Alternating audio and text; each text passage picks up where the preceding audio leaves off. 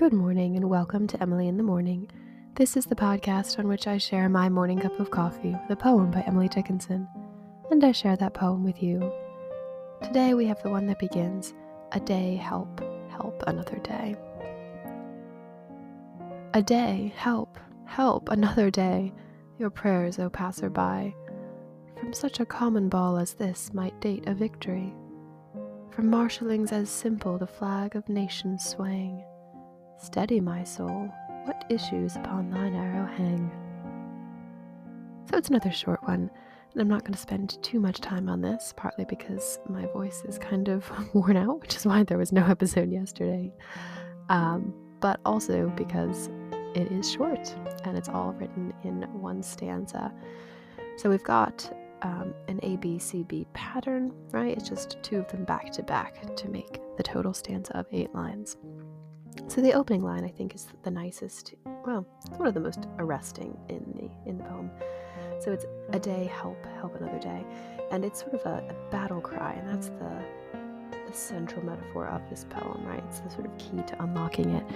So each day seems to Dickinson or to the poet here a an occasion for victory, right? And so this is her charge: a day help help another day, sort of rallying herself and the passers-by who she's asking prayers of to go into the day.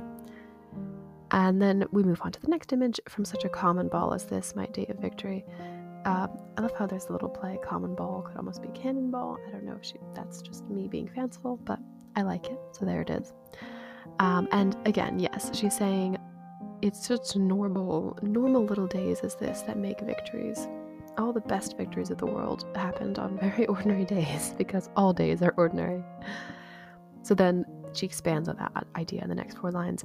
From marshallings as simple the flags of nations swang, right? So she's saying again, the day on which somebody raised a flag was a day just like all other ones, with 24 hours in it, and nothing ultimately different about it.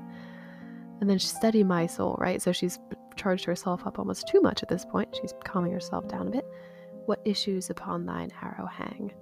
And this is again arrow referring back to time. That's very common. Um, Longfellow does it, I think, and you know a bunch of other, a bunch of, a bunch of other poets.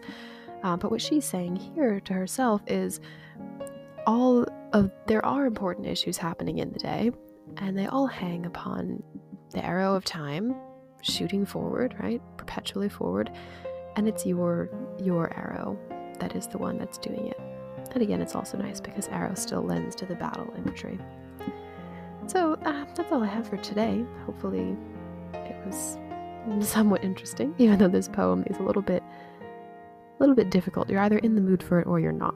That's how um, usually. I don't know. This one's kind of unique in that sense, right? It's a little bit out of Dickinson's style. It's much more upbeat than usual. But uh, join me again tomorrow for another poem.